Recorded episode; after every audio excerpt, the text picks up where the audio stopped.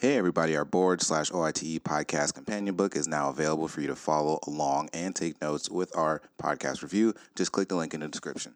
Hello, everybody, and welcome back to yet another episode of the Nailed It Ortho podcast, started by myself, Dr. Cole, and Jay Fitz to go over high yield orthopedic surgery topics. But this is just a series within our podcast called our OITE slash our board review series featuring myself and Dr. Spencer Woolwine. And we are talking some foot and ankle stuff. So if you are a first time listener, welcome to the podcast. Go ahead and hit the subscribe button and follow us on Instagram, Facebook, Twitter, and YouTube at Nailed It Ortho. If you are a returning listener, welcome back. We are glad to have you back again listening to us, and we thank you for listening and hope you are learning a lot from these episodes, just as much as we learned uh, making them and reading through all the different sources to come up with this review. And uh, without further ado, let's go ahead and hop into some more foot and ankle review. You are now listening to Nailed It, the Orthopedic Surgery Podcast, featuring doctors Jay Fitz and Wendell Cole.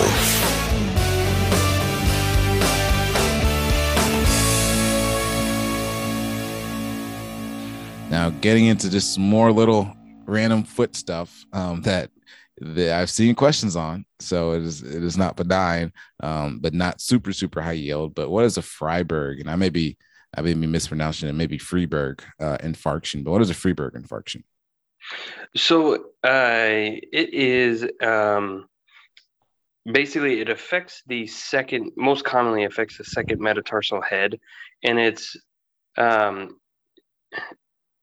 for me, this was always confusing because it's it's and they call it an infraction, which is not the same as an infarction.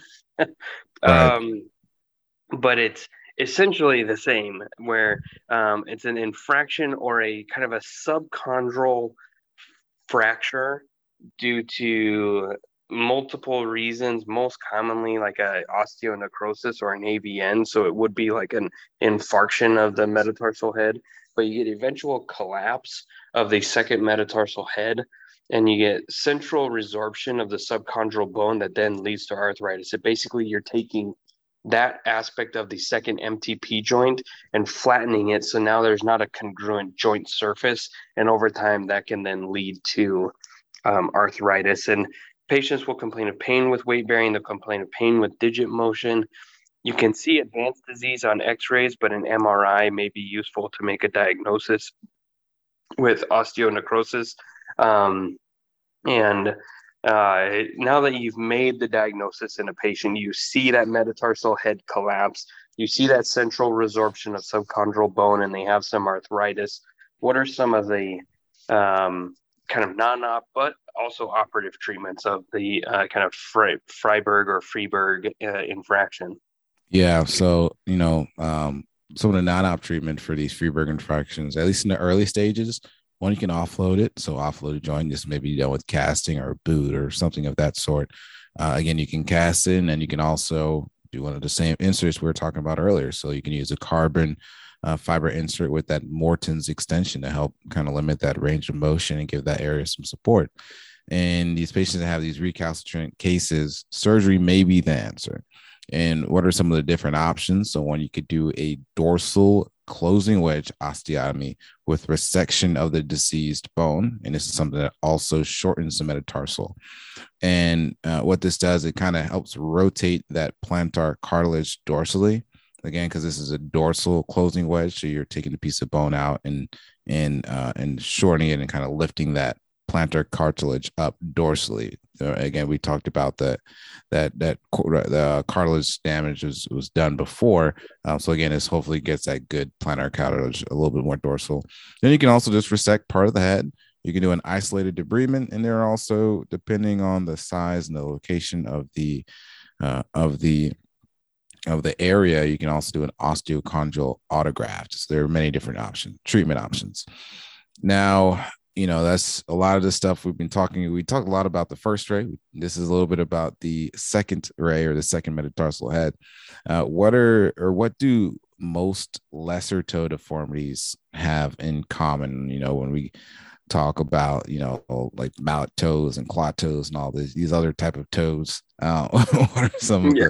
the what are some of these what do they have in common for the most part yeah so pretty much all the time they're going to have hyperextension of the metatarsal phalangeal joint um, these deformities typically start with plantar plate dysfunction um, which just kind of makes sense that's where when we walk, that's where the weight goes through. That's where the most kind of friction is. That's where the most micro trauma occurs, is that plantar plate. Once you get plantar plate dysfunction, then you're going to get the extrinsic muscles overpowering the intrinsics. And so the um, extensor digitorum is going to lead, it's going to overpower the intrinsics and lead to metatarsal phalangeal extension. And then you're going to get the flexor digitorum overpowering the intrinsics and lead to proximal and distal interphalangeal flexion. And um, it's, I mean, these kind of lesser toe deformities, thankfully, are not going to be tested very much. Um, but again, if they do ask uh, what is the main driving force for them, it's going to be the extrinsic muscles overpowering the intrinsics. And what's the pathology or the pathophysiology behind a crossover toe? Yeah, I remember seeing some patients in this uh, with this in clinic when I was on my foot and ankle rotation. But so what this is is you have MTP joint instability. So again, metatarsal phalangeal joint instability, again, disruption of that plantar plate, which we talked about is, common in a lot of these lesser for lesser toe deformities, is plantar plate dysfunction or disruption. And then for here, you get LCL or lateral collateral ligament attenuation, and then you get migration of the second digit towards the hallux. So literally crosses over second digit goes towards the big toe and it makes a cross. And you can also get a, a tertiary claw toe when this continues to get worse and worse. But again, MTP joint instability, plantar plate disruption, attenuation or kind of loosening of the lateral collateral ligament of the second metatarsal, which if that's loose, your toe goes starts to drift immediately towards the hallux. And what is a? I remember I always used to get confused about like mallet toes versus hammer toes, but what is a mallet toe deformity and the treatment options for that? So a mallet toe deformity is going to be a deformity that has resulted in a hyperflexion of the DIP. And um, again, the initial treatment for these non-op, you're going to do there. You don't necessarily need like NSAIDs and physical therapy for these sort of patients. It's just kind of a symptomatic thing. So shoes with high toe boxes uh, for the ladies, kind of avoiding um, high heels because that's going to put more pressure down on that uh, toe and push it more into the shoe and cause ulcers or calluses over the kind of tip of the toes because of that hyperflexion of the DIP. Um, they can try padding, they can try orthoses that add extra padding over the digits. Um, but if they say, no, I need something done, um, if the deformity is still flexible, uh, FDL tendon release off the base of the proximal phalanx typically will solve their problems because the FDL is kind of that driving force. And when you release it, then their toe will be flexible enough to go back into neutral or a little bit of dorsiflexion because the um, EDL is going to take over uh, and help that distal phalanx go into extension. But if it's a fixed deformity, which I think is going to be the more common type of deformity, um, you're going to uh, want to shorten the middle phalanx. So, uh, middle phalanx condyle resection. Um, you can ex- do an extensor tendon repair if you think it's feasible, kind of like a suture anchor into that uh, distal phalanx to help it want to stay more in dorsiflexion or extension, and then pinning it in neutral or a little bit of dorsiflexion as well will help um, kind of let the joint sit in that position for a while and kind of let it get stiff in that position so that it won't want to go down back into flexion. Um, and then so we talked about mallet toe. What about hammer toe? What is a hammer toe deformity and the treatment options? Yeah, so a hammer toe deformity is when you have flexion of your PIP and extension of your DIP. And we know again, MTP extension is pretty much common in all these lesser toe deformities. So they have flexion of the PIP and extension of the DIP and MTP. And again, treatment options pretty similar you know, non-op is going to be shoes with a high um, high toe box or you know kind of silicone um, toe sleeves. Or a lot of different things you can use. Now when you're talking about the operative treatment again is it flexible or is it fixed? And, you know can you in the office straighten the toe out and make it look normal or does it just stay still? So for our flexible um, hammer toe deformities you can do uh, a treatment option for them is going to a resection of the proximal phalanx condyles plus or minus an fdl tenotomy and pinning or you can do a Girdlestone Taylor, which is a FDL, so the flexors to extensor tendon transfers. Um, and so, you know, because again, you have flexion of your PIP. So those are just some treatment options for the flexible. And again, and you think about it, it's a lot of, you know, kind of soft tissue work. Um, for our fixed hammer toe deformities, these are going to be patients that may benefit from a PIP arthrodesis or an arthroplasty plus or minus EDL um, lengthening. So, again, uh, for your flexibles, you may be looking at a Girdlestone Taylor procedure where you're transferring the FDL tendon to the extensor tendons. You may also be looking at just kind of resecting the proximal phalanx condyles and doing a um, FDL tenotomy and pinning the toe in that position. Or for these fixed deformities, you may fuse the PIP joint or do an arthroplasty uh, as well as lengthen the EDL tendon. And then there are there are many other treatment options out there, but hopefully, if you know these, these should be some ones that should be able to get you to the test. And another thing that we always talk about uh, with claw toe deformity, and especially cases of like miscompartment syndrome and things of that sort, um, what is a claw toe deformity, and what are some of the treatment options of this? For yeah, so yep, so claw toes are kind of a, a, what you would think of if you were trying to make a claw with your hands. So you have extension of the metatarsal phalangeal joints, but flexion of the PIP. And for a brief overview, mallet toes is just hyperflexion of the DIP. A hammer toe is extension of the MTP, flexion of the PIP, and extension of the DIP. And a claw toe is extension at the MTP and flexion at both the PIP and DIP, really due to plantar plate deficiency. Um, what this does is it causes calluses and pain due to the interphalangeal joints rubbing across the top of the shoe and the distal part of the joints rubbing on the bottom of the shoe, uh, just because they're not sitting normally within a shoe. Um, obviously, you can do shoe wear modifications and padding uh, for non operative treatment, but operative, um, if they are flexible, just like uh, you were talking about before with the uh, flexible deformities of the hammer toe. Um, you can do an EDL lengthening. You can do an FDL to EDL tendon transfer, which is that Girdlestone Taylor you were talking about. Um, extensor digitorum brevis tenotomy, really just stuff to um, help re- uh, release the uh, hyper function of the extensor tendons, causing that metatarsal phalangeal joint hyperextension. But if these are fixed and they've been sitting there for a long time, um, you may have to do some sort of bony procedure, whether that's a metatarsal shortening osteotomy or uh, proximal phalanx osteotomy and some sort of uh, soft tissue reconstruction, whether that's a uh, flexor digitorum to extensor digitorum tendon transfer, um, whether that's a FDL tenotomy or an extensor digitorum brevis tenotomy, just some sort of other soft tissue balancing maneuver to help get those toes flat. And most commonly, after surgical treatment for these, you're always going to pin them in the position you want them to be in for a short period of time just to help kind of create a little bit of joint stiffness in that area so that they don't recreate their claw toe deformity. Um, so now that we've kind of exhausted uh, the mallet, hammer, and claw toe deformities and how to treat them. Um, moving on, so we talked about bunions, but then the other side of the foot is a bunionette. What what is a bunionette, and what are the different types?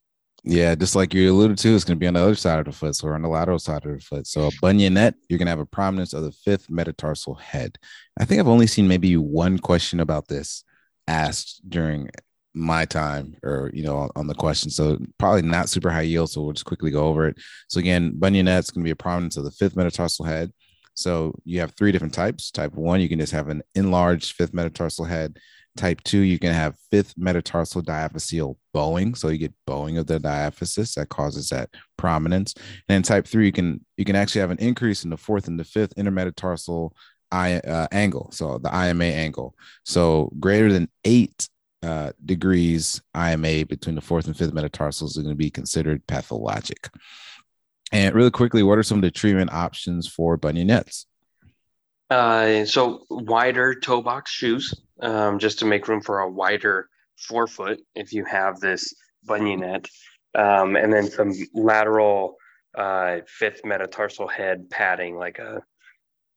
You can find them at the store. They they usually look like little donuts or something that that people put on to prevent callus formation over those areas, and then um, most of the time, patients will get better with those things. This is usually not a operative disease, but for patients that fail non-op treatment, um, you for a type one, when you just have a wide fifth metatarsal head, you just do a lateral condylectomy. So basically, you just shave off the prominent portion of the lateral condyle. And now that you've shaved that off, you've taken a few millimeters off that bone, they're not going to have that lateral prominence and the callus and all that stuff will tend to go away over time. Um, if you have a uh, type 2 or that diaphyseal bowing, um, a distal osteotomy where that bow is uh, will typically correct uh, the the bowing aspect and bring that lateral prominence more in line with the foot, thus decreasing the uh, actual width of the foot. And then also a lateral condylectomy if they have an enlarged fifth metatarsal head is along with it. And then for types two and three, depending on where that diaphyseal bowing is, or where that fourth and fifth intermetatarsal angle is increased, you can do an oblique diaphyseal rotational osteotomy. Uh, so if they have a diaphyseal disease, you typically do a diaphyseal surgery. If they have a distal third or metatarsal uh, phalangeal joint disease, then you do a distal procedure like a distal chevron osteotomy. That's that's the easiest way to think about this. And um, we, we talked about the sesamoids being kind of pulled lateral with uh, a hallux valgus deformity. And we said that the resecting the fibular sesamoid is actually bad and can result in hallux varus. But where would we find the sesamoids? What what tendon do they sit in? Yeah, so they actually sit in the flexor hallucis brevis. Um, so that's what tendon the sesamoids sit in, and they help transmit some of that weight bearing pressure. And it also, you know, these sesamoids also increase the pulley function of the flexor hallucis brevis and helps protect the FHL. So we see those little two dots on the X-rays. You know, we don't think much of it, but they they they serve some some type of a function. yeah, and, they're uh, like a little patella for the MTP. Right yeah, that's exactly what they are. They're the, they're the foot patellas. Um, and uh, what are some what are some physical exam or I guess radiographic uh, findings that may be seen in patients with sesamoid pathology because there are patients that do have injuries to these uh, to these bones. Uh, yeah, so they'll have focal tenderness in the area of the sesamoids, and uh, they may have pain with first ray range of motion, just like somebody who has a, patella uh, issue, they're going to have pain with range of motion at the knee. Same thing with these sesamoids. They'll have pain with first ray range of motion. Um, on a uh, on an X-ray, you may see a fracture through a, uh, a sesamoid. Um, you may see kind of uh, avascular necrosis, and then on uh, kind of like a, an AP view, you'll see if they are starting to sublux one way or another uh, on that first metatarsal head. And then looking, an MRI is pretty useful in these conditions because the bones are so small. The MRI will help delineate it, exactly what's going on, but it may show like an osteonecrosis, it may show a stress fracture or a true fracture. Um, and although a lot of these can be like a sesamoid fracture, can be treated non-operatively. what uh, what are some of the operative conditions? Let's say a patient for the last eight weeks has been trying to heal this, but they still have persistent pain and they're miserable on the plantar aspect of their first MTP, and you you diagnose them with a sesamoid non-union. What what can you do for these patients? Yeah, so treatment options for these patients just be things like really pretty simple as either partially excise it, you maybe just size out the smaller of the two pieces, or a complete excision where you completely take the the, the sesamoid bone out. There are also some reports and you know things written up about bone grafting as well, uh, but it may not work as well. But it is an option. And so, say for example, you know we got this patient, they had a sesamoid non-union, and we said, all right, we're going to take it out. What are some potential complications with sesamoid excision that you should just like counsel the patient about? Uh, yeah. So the, I mean, the first one, like we talked about before, when you take out the fibular or the lateral excision, you can get hallux varus. Uh, consequently, if you take out the medial or tibial sesamoid, you can get hallux valgus, just the exact opposite deformity. Um, and also, if you take out these sesamoids, um, you're decreasing the uh, efficiency of the flexor hallucis brevis. You, you talked about before what they do is they help increase the pulley function for the flexor hallucis brevis and that essentially makes them makes the flexor hallucis brevis a stronger muscle than it otherwise would be because of these muscles. So if you take that out then the extensor uh, digitorum becomes a stronger pull across the joint and the toe will drift up in, into a cock up deformity because the flexor muscles can't overcome the strong pull of the extensor tendons so um, those are just things to, to talk to the patients about. And um, you if you're a sports or even foot and ankle surgeon you will you will see this patient come into your clinic and um, you'll diagnose them with turf toe what is what is turf toe and a common mechanism of injury? Yeah, so turf toe is like pretty much when you have injury to the periarticular structures around the metatarsal phalangeal joint of the hallux. So, you know, they can have, um, you know, these patients may have a plantar plate avulsion from the proximal phalanx, as well as sesamoid migrations proximally. And a typical or common uh, mechanism of injury for this is going to be forced dorsiflexion of the metatarsal phalangeal joint or forced hyperextension of the metatarsal phalangeal joint, which makes sense. If the plantar plate is at the bottom, you can get a plantar plate avulsion from when those tissues are stretched too much, which would occur during MTP hyperextension or forced dorsiflexion. Um, so again, MTP hyperextension, and then you also can get an axial load on a plantar flexed foot. That is another, um, you know, that's a common mechanism of injury. So MTP hyperextension and an axial load on a plantar flexed foot. And if you just Google, um, if you Google turf toe, and yeah, I mean, you go under Google Images, you, you'll see a image of of this mechanism. And yeah, you know, these patients they come in, um, you know, they have little ecchymoses. They tell you that you know they their foot was in this position and they fell or you know they hit the ground like this. Uh, and you get an x-ray. What are some things you can see on an x-ray in the patient with a turf toe injury? Yeah you're really only going to be able to look at the lateral x-ray for a turf toe injury just because it is primarily a soft tissue type of condition. And as we all know a soft tissue isn't uh, optimally visualized on a uh, radiograph um, but what you can see is that proximal migration of the sesamoids because the distal portion of where those uh, attach has been avulsed. Now you have the pull of the flexor hallucis brevis pulling them more proximally, so they'll be sitting more proximal than other, where they otherwise would be on a normal foot X-ray. And uh, just like always, uh, we have non-op and operative treatments. What are some of the non-operative treatments for patients with turf toe? Right. So things resting, NSAIDs, tay toping, toe toe taping. Did I say tay toping? toe taping, as well as uh stiff uh insoles. Uh, you know, if they have a you know really severe injury, you can give them a, a walker boot as well. And then for patients that actually have these like partial um, plantar plate tears, you, you take them out of sports for a couple weeks, so no sports for two weeks. You know, the, these injuries can be can be real injuries. You know, really really uh, uh, tough injuries to deal with. So you take them out of, of sports for a couple of weeks. So again, rest, NSAIDs, toe taping, uh, stiff insoles, uh, walker boots if they have severe injuries, and take them out of sports for a couple of weeks. Now, what are some of the indications to actually operate on patients that have turf toes?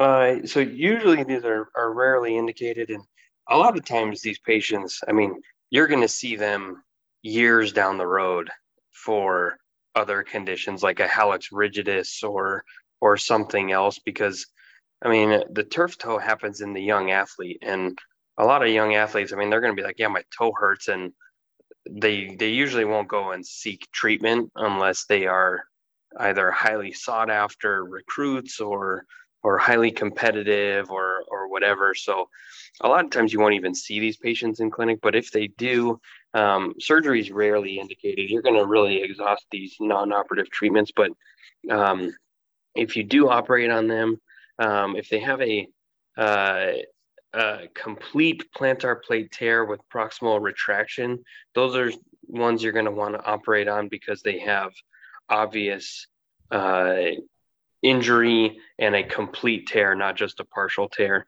Um, some dorsal dislocations that are irreducible due to volar plate interposition. You're going to operate on those patients because they've lost their plantar plate and they they have a dorsal subluxation or or dislocation of the MTP.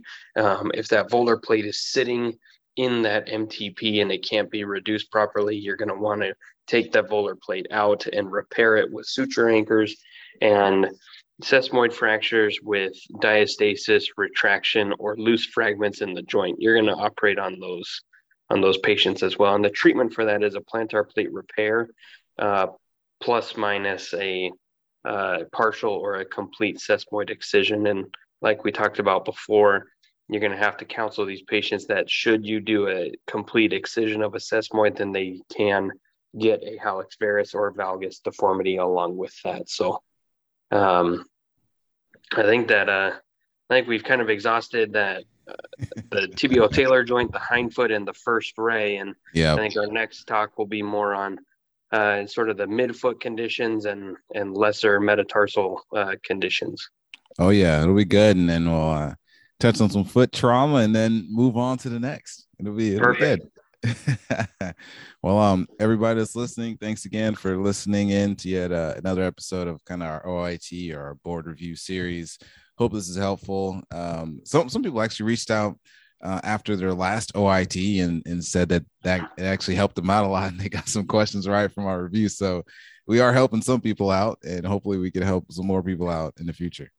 Yeah, yeah. I mean, I mean, tell your tell your classmates or tell your tell your residency colleagues about this if I mean, it's, I understand we're not the most exciting uh, podcast out there. We're not Joe Rogan or, right. or somebody like that. But, um, but yeah, if we, if we can provide a little bit of a, of an education while you're driving to and from the hospital or while you're in between cases, then you know, we've, we've done our job. So, so yeah, tell your, tell your residency colleagues about us. And, uh, again, if you, if you feel like we can add something, or if you think that there's new research that shows uh, that shows something against what we are kind of teaching, then then reach out. We don't want to put out wrong wrong information or or lead you guys in the wrong direction. So, um, yeah, yeah, let us know. Perfect. And uh, until next time, everybody.